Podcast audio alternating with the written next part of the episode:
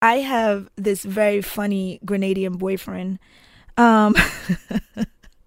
who thinks I am the most pro-black person he's ever seen in his entire life. So as I rant and share things that he probably doesn't want to hear on a daily basis, he would go, you and this perpetual blackness.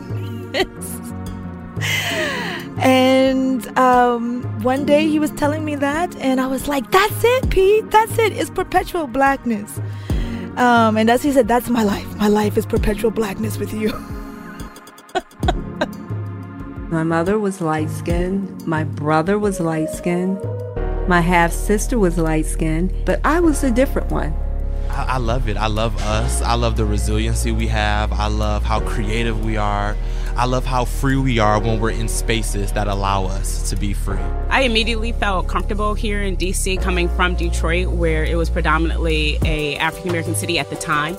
It's like a joke, but it was like chocolate chip city by the time I got here.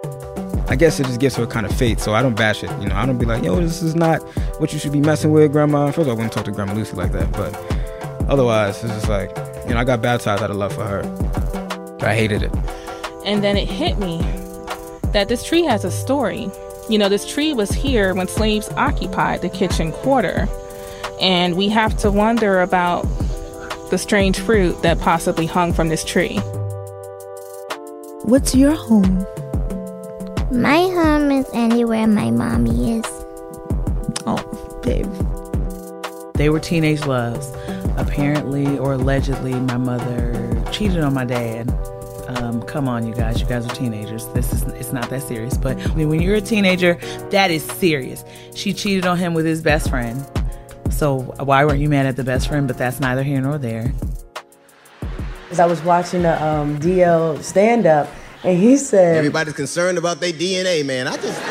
Isn't it funny how we get stolen and sold, and then Ancestry DNA, they're like, yeah, we'll sell you your information of where we stole you from.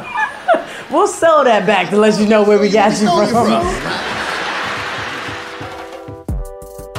Most of the time, by the family name, it can guide you to where your village is. How many generations do you know? 9. Can you name them? Backwards from you?